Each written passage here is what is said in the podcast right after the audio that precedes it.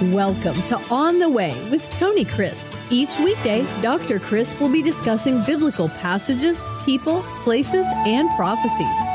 Tune in daily to start your day right and deepen your understanding of how to better walk the way and enjoy the journey.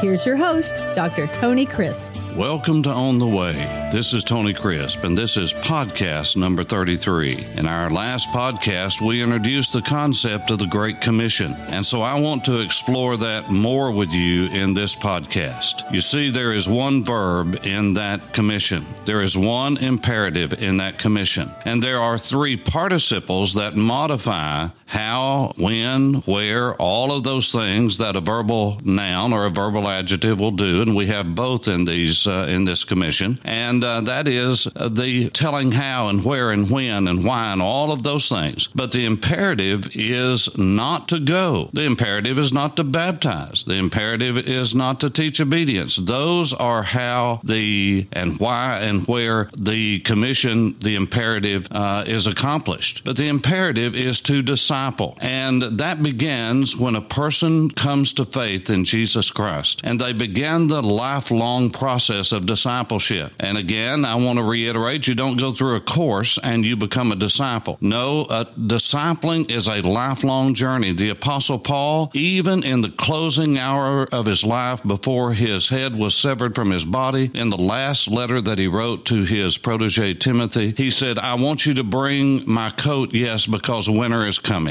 and I'm going to be cold, but I want you to not forget my parchments. What were his parchments? His parchments were his copies, no doubt, of the Tanakh and the Word of God and the letters that he had written and those things which were dearest to him. In other words, even in the end of his life, he still wanted his copy and his portion of the Word of God with him. He was a lifelong student, and so and I, uh, you and I should be the same. And so the commission that Jesus gave to his disciples is what I have done to you, I want you to do to others. That is, enroll them in my school and bring them along. And it is a lifelong process. So when it comes to going, how are we to deal with this? Because we have been taught all of our lives that the commission is to go over somewhere, to go yonder and disciple, and we're to go there and to teach. But the reality is the word go is a participle and it's adverbial. It tells uh, something about this verb, this imperative. And so what it could be and should be translated, I believe, is as you're going, when you're going, anywhere you're going. In other words, it is a lifestyle. Now, in the last podcast, I talked about Jesus saying to his disciples, Go back to Galilee. Why? Because that's where it all began. Because if they were going to do the work of worldwide uh, missionary work and they were going to do the uh, work of discipling, they needed to remember how it was done. And where that was formulated was in the beginning in the Galilee. You see, all discipleship in the Word of God is relational. It's not something you go do and then come back and it's over with. No, it is a lifelong process. And so this is why Jesus said, I want you to disciple, not make disciples, but disciple. And I want you to do that when you're going, as you walk by the way, just like Moses said in Deuteronomy 6, when you get up in the morning, when you walk by the way, when you eat, when you sleep, before you sleep, when you wake up. This needs to be the process of learning about who God is, His great works, not so we can just know more about Him, but so we can know Him better. And so He says, as you're going, when you're going, anywhere you're going. So, where is discipleship to be done? And when is it to be done? It is to be done in our daily lives, wherever we are, uh, whenever we are. As God opens up the opportunity, then we speak to people about who Jesus is. You see, we don't have to go around and grab people by the nape of the neck and say, get saved. No, God will bring people into our lives as divine encounters every day, every week, as we just walk on the way. You see, this is the way that Christianity is lived out in the marketplace. We've gotten the idea that we need to bring everybody into a building or into a church, and we've made every Sunday morning and every worship time a crusade. And that's not the New Testament pattern. The New Testament pattern is for the church to gather together, not primarily for evangelism, but for edification. Look at the pattern of the New Testament. Look at the process that was going on there. And then we get out into the highways, the byways, most of all in our own families. And then we go to the marketplace, and there we are salt and light, and it's amazing. You see, most of the witnessing I am doing in Jesus' name now comes from questions that from people who observe my life and say, Tell me about the God that you serve. Tell me about who Jesus is. And I get that opportunity many times because I have sat and listened to their story, and everyone has a story. And if you and I will listen to people's story, it's amazing how eventually we will be given the platform to be asked about our story. And if Jesus is our life, then he is our story. And it's not a matter of trying to even persuade people. Uh, many times we spend our time trying to persuade the unpersuadable. What we need to do is to just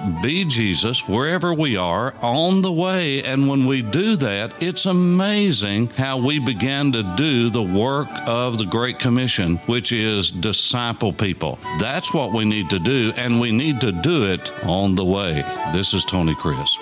Thanks for listening to On the Way with Tony Crisp. Tune in every weekday for information on biblical passages, people, places, and prophecies. Fridays are for your questions. Email your questions to questions at tonycrisp.org, then just listen for your question to be answered on Friday's podcast. That's questions at tonycrisp.org. Thanks for listening and have a blessed day on the way.